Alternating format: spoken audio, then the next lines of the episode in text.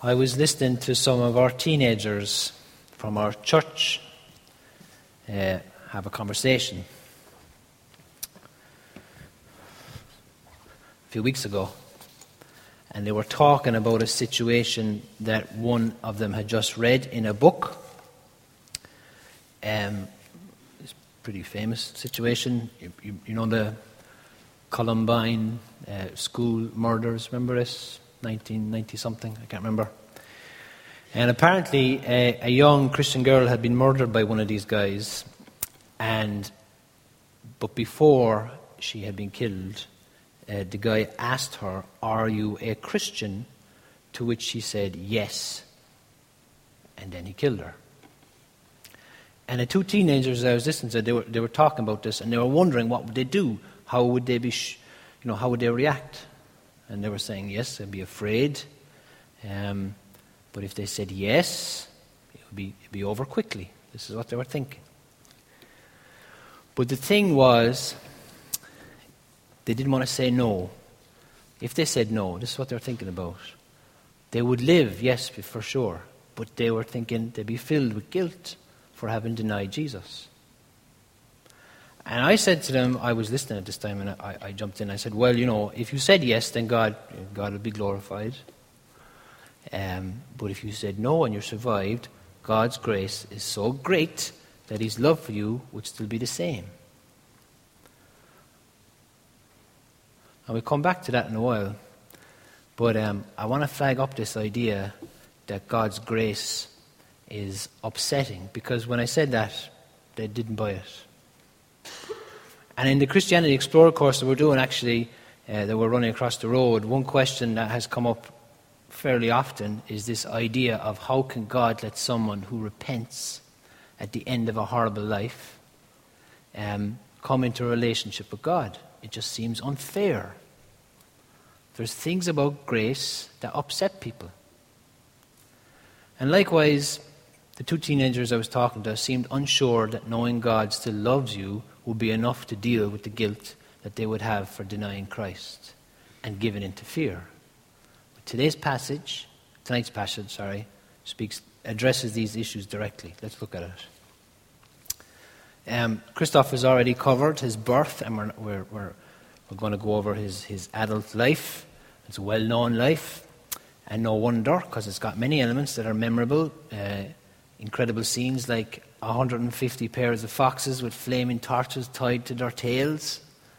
I think that's, one of my favorite images in the Bible, you know. If I could go back and look at anything, I'd like to see that one. The riddle of, of honey found in the carcass of a lion, the image of an eyeless Samson tied between two pillars. Um, and then, of course, there's Samson himself, this man of incredible strength, a leader of God's people who doesn't care to be seen that he gives in to his his lust many times. What kind of a man is he? And this story is burned into the brain of many people. I'm told it's a Sunday school favorite. Not going to Sunday school, I don't know. I trust that's true. I'm also told, and forgive me if I'm wrong, that the tendency is to portray him as a sort of a Jewish hero, a, a Superman, if you like. And to use a phrase that I've got a bit of slagging for, nothing could be further from the truth. He's awful. Let me be absolutely clear. There is, there is no part of his life, well, there's almost no part of his life that is commendable. But we'll come to that. Firstly, we've got to ask the question what, what's going on here? What is God up to in this passage? Well, we read there a second ago that the Lord was looking for an occasion. It came at the first couple of verses. He was looking for an occasion to confront the Philistines who are ruling over Israel. Now, in some ways, you'd think, well, that's a normal Judges kind of cycle, you know, the way things go on in Judges that we've been looking at, but it isn't. Remember way, way back at the start of the book, chapter 2, maybe you don't, but the Lord reminds the Israelites that He said to them, I will never break my covenant with, covenant with you. And what's this covenant? It's the covenant He made with the Israelites, with Abraham, and then restated with Moses. He said, He will be their God and they will be His people. And a covenant is kind of like a promise. There are some conditions. There are blessings for being obedient, and there will be discipline for being disobedient. But despite these conditions, as Judges repeatedly shows, He will always be their God. No matter how often or how far some of them fall away, always, always, always, always, there will be a people of Israel who look upon the Lord as their God. He has promised that this will be so. So, what that means is that when the enemies, through that relationship between God and Israel, arise, God eventually deals with it. The covenant's got to be maintained. And this is what we see in this book time and time again. And this is what we see here. But this time, as has happened before, yes, the Israelites did evil, and God gives them over to the Philistines. The Philistines rule over them, and like they're, they're a brutal bunch, you know. This whole bit about burning the Samson's wife and father in law to death, that's horrible. And in chapter 16, they pluck out Samson's eyes. They're no picnic, you know. However, this story is different because with all the other stories in Judges, when things get bad for the Israelites, eventually, what do they do? They call out. They get desperate and they call out to the Lord. But this time they don't do it. This time God has to raise up a judge who will save them without them calling for one. That's the unique factor here. Unlike the other stories, we don't read of the Israelites groaning under the rule of their oppressors. Instead, we see a picture painted in these chapters of Israelites and Philistines living alongside each other without much complaint. Which, by the way, shows us that an absence of strife between communities doesn't always equal peace that is blessed by God. There are, it would seem, some types of peace that are not good. And if the peace you have gained is done so at the expense of faithfulness to God, then beware. It's not a peace that's blessed by God. The simple truth is the people of Israel have accommodated themselves to living under the Philistines. They got cozy with the way things are there. They're all right with it. And we see proof of this in, for say, chapter 15, verse 11. And the men of Judah give out to Samson about what he has done to the Philistines. Philistines come up and say, This guy has been doing this. And Judah, the men of Judah go and they complain to Samson. They say to him, Don't you realize that the Philistines are rulers over us? This is a statement of people who have totally accepted the current regime. To them, Samson's only annoying the status quo, and they don't want it. They don't like that. They don't even get excited when Samson shows that he's capable of defeating these people. And he is. But in, remember the other judges? In a lot of those stories, the judge is shown to be worthy of being a judge by some battle that he wins. But in this case, Samson shows that. But do they act like he could be a possible redeemer? No. It doesn't even come up. In fact, they want to hand him over to the Philistines. The problem the Lord has here, then, and the reason that he has to raise up Samson, is that if things continue the way they are, then eventually there won't be a worshipping community of faithful Israelites because they will have completely assimilated to the Philistines. They'll marry them, they'll follow their customs, and the worship of Yahweh will disappear in exchange for the worship of Dagon. Anyway, that's the situation. God has to find a way to rescue his people who don't even want to be rescued.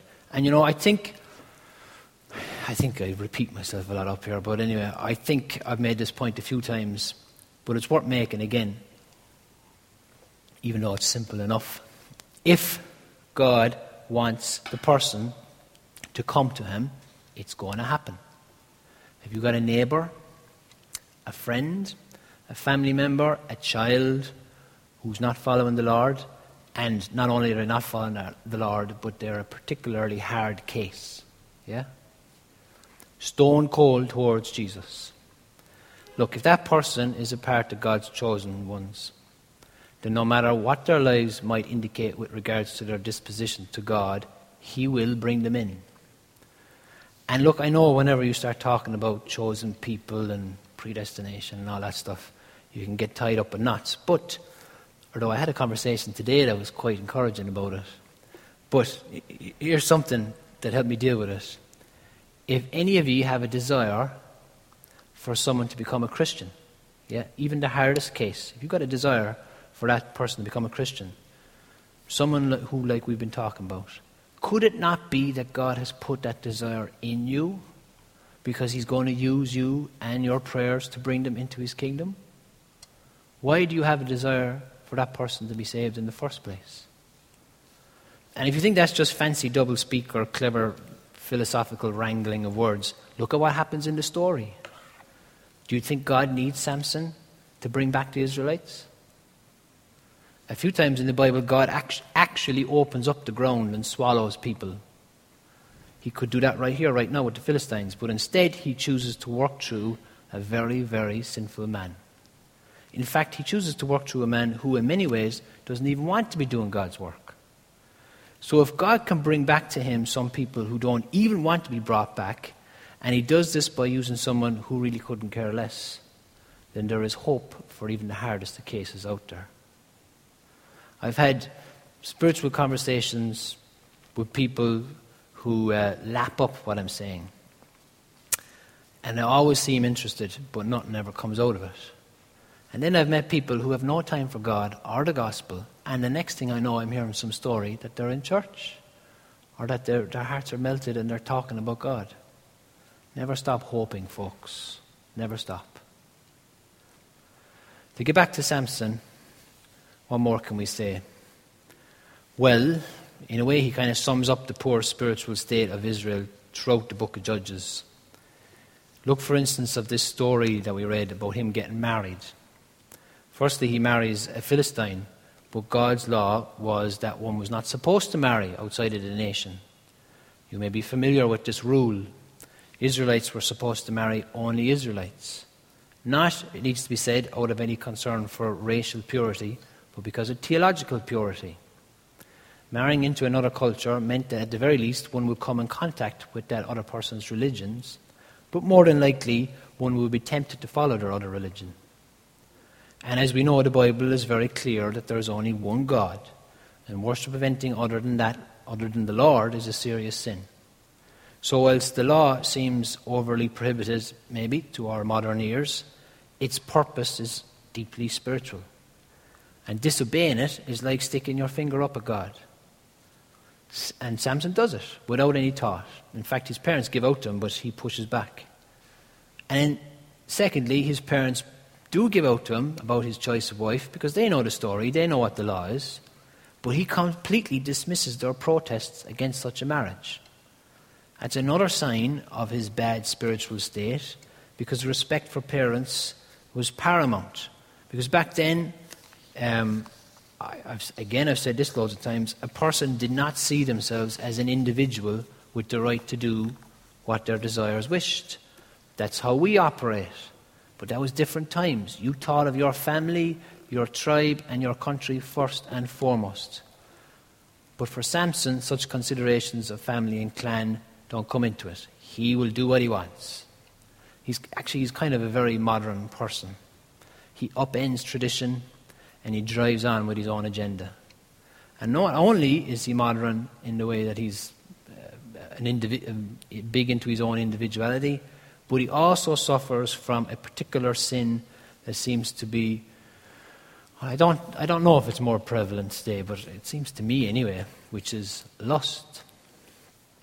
And um, I was talking to a guy, I was talking to him online. Um, he's not a Christian. And I told him that I was doing this sermon on Samson.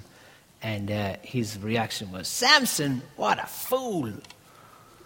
And he was talking about this whole thing with Delilah. Samson's, this, this whole thing with Delilah is well known. Because four times, four times, Samson is sitting there with her, and four times he lets her try and get the secret out of him, and each time she basically calls in the guys and they're going to kill him and he keeps coming back. What? He seems okay with it. What's going on? And he clearly has a problem with lust. 14 verse 7 tells us he decides as well, as well, sorry, 14 verse 7, 7 tells us he decides to marry his first wife on the basis of her looks alone. 16 verse 1, I didn't read it out, but he visits a prostitute. And then there's this whole story with Delilah. Lust ah, It's big business these days, isn't it? And I got to say one thing, right? Look at what happens here to Samson. He's in bed with this beautiful woman, and he's so intoxicated with the sex he's having that he's willing to overlook the fact that she tries to betray him to his chief enemy four times. Here he is in bed saying to himself, Oh, this feels good. Ain't nothing wrong with it. Um, money, sex, and power, folks, they're the, the three big ones that draw so many of us away from the Lord. And tonight we see an example of the allure of sex in action. It brings, like the other two, um, a, a, kind of a calming effect that makes any possible drawbacks seem illusory. It seems so good. How could it be wrong? It feels so good. What, what does it matter what might happen because of what I'm doing? It feels good. And you know, let, let me be straight, right? Because although if, you, if you listen to the newspapers or listen to the television and read the newspapers, you'd swear that sex was the number two thing that we talked about in church after Jesus. But in my experience, you rarely hear talk of it at all. Let that not be said of me. God has generally two things going on, folks, in any command He gives us. There's a purpose in it that helps fulfill His bigger purposes, and there is a reflective component, something about doing the very thing they were commanded that reflects something of the glory of God. And with regard to sex, fidelity within a marriage and chastity for a single person is simply the best way to build the Christian community that God wants for His people. And the same thing reflects that part of the glory of God, which is His faithfulness both to us and to other members of the Trinity. So, in summary, I've kind of said an awful lot there, but in summary, marriages build the world that God wants us and points us to who He is. And if you're sleeping around or sleeping with someone you haven't married yet or cheating on your spouse, you're undermining God's world and you're detracting from the glory of God. And also, let me say, particularly to any of you who are single and find this hard, let me say this. When you refuse to have sex before you're married, you're being obedient to God, you're helping to build the community He made for us, and you're glorifying God in ways the world cannot comprehend. Don't give that up just because everything you feel, the person you're with, is telling you that it's okay, it's good. Don't do it.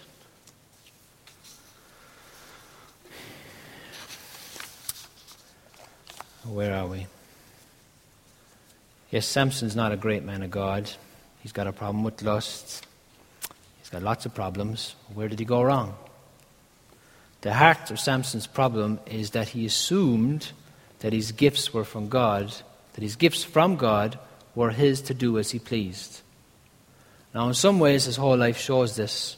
His blatant disregard for the law and his use of his strength as he saw fit testifies this. But really, the key verse is at the end of the Delilah story when he finally tells her about the hair and the men come in for him. And he gets up and he says to himself, I will do as I have before. And you see, the reason he lets Delilah do what, he do, what she does is not just bound up in his lusts. I mean, he's not a total idiot. If sex or no sex, if his powers go, he's in trouble. But he appears confident that they won't. Why? Well, you see, as Christoph told us last week, he's a Nazarite consecrated to God. And most of us remember that that means that you, he couldn't shave his hair. But there are other conditions imposed on him as well. And if you look at Numbers chapter 6, you will find out all of them. But it will say there that a Nazarite has two other conditions besides being told not to cut his hair. They can't drink anything that comes from grapes, which mostly means no alcohol and they can't touch anything dead, which means no corpses of animals or people. Did you catch that? A Nazarite then can have nothing to do with death, drink, and razors, right?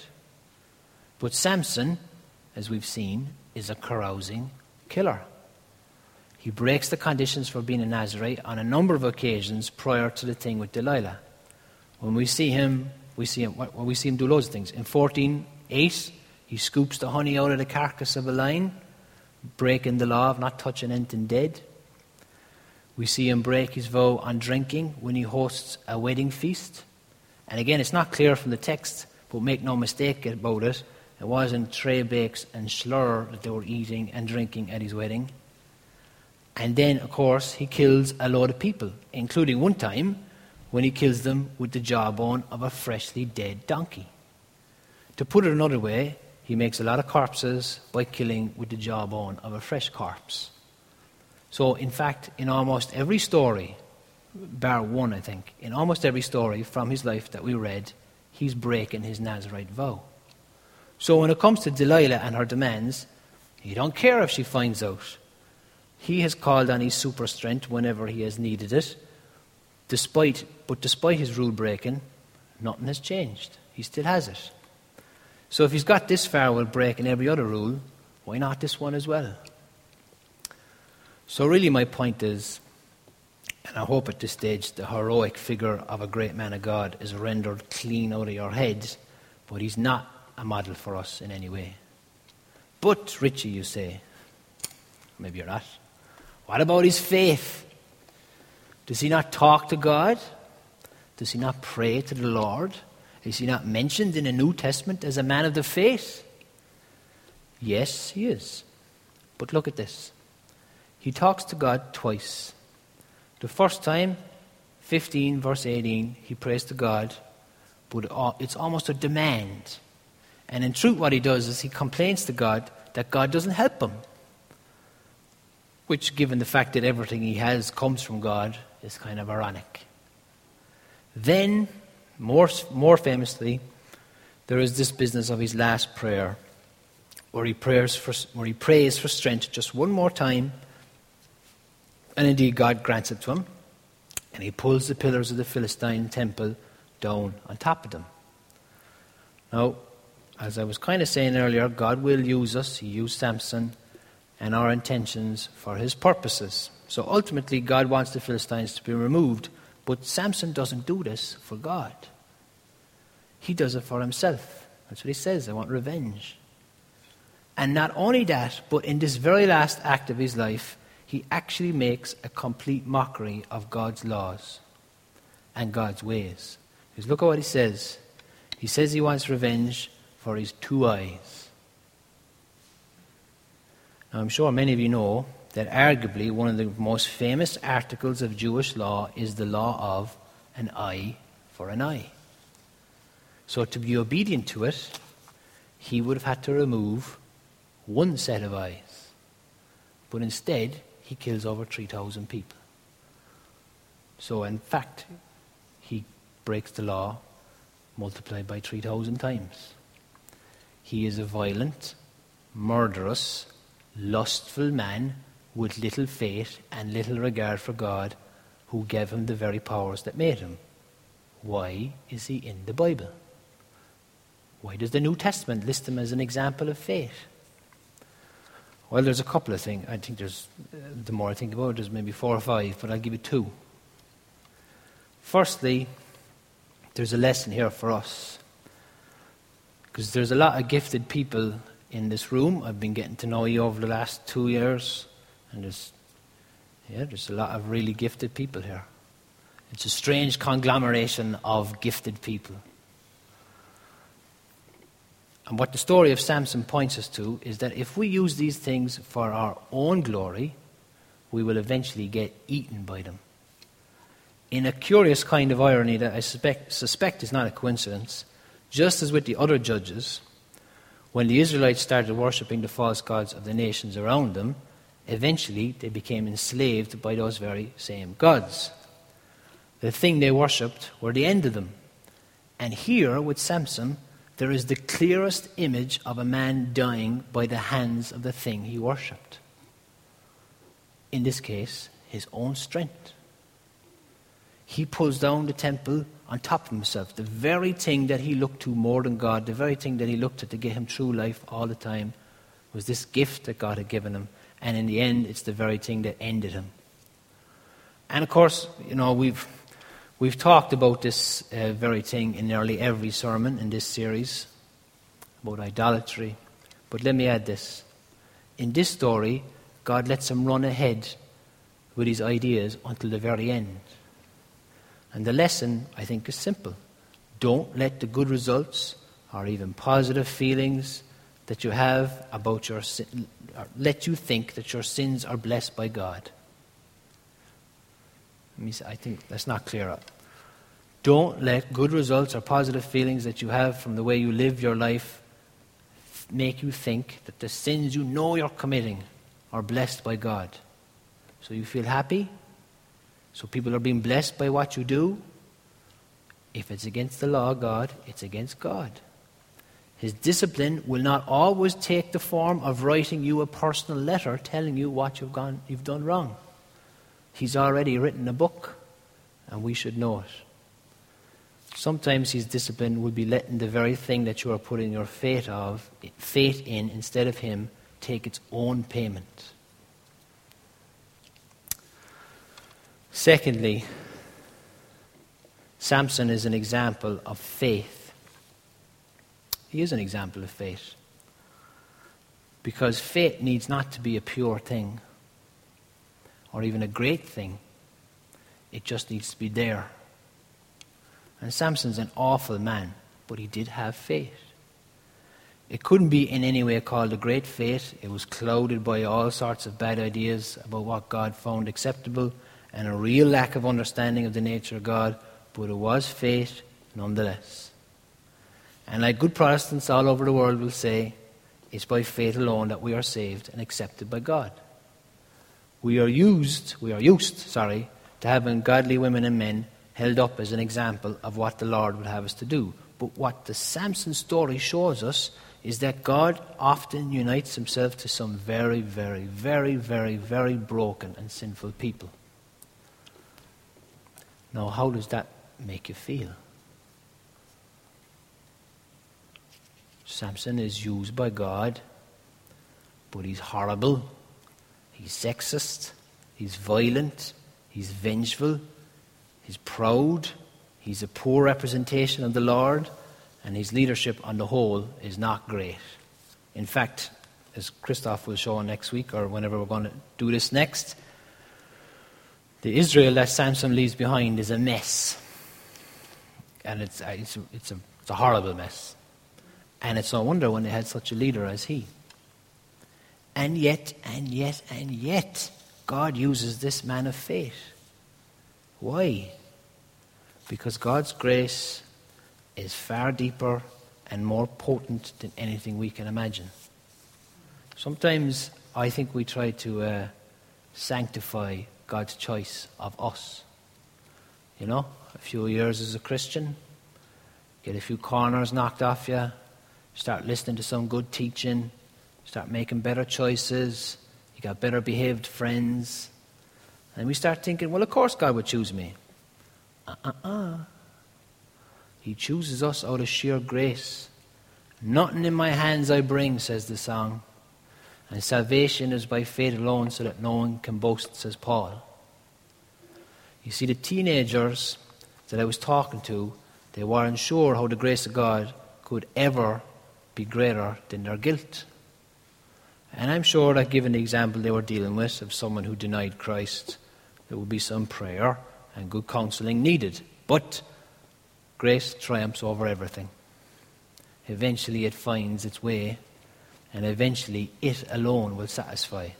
Even in the case of a guilt seared conscience of someone who cowardly denied Christ in public. And I think this grace kind of scares us, actually. As I was saying, when we talked about it Christianity Explored, there's a bit of ex- resistance to this extreme grace. I think the reason is that we like to think we can contribute to God's salvation of us, contribute something to God's reasons for choosing us. But if He can work through and pour out His love onto the likes of Samson, then that would suggest that He really doesn't need anything from us. And as the rest of the Bible makes clear, He doesn't. And that's it.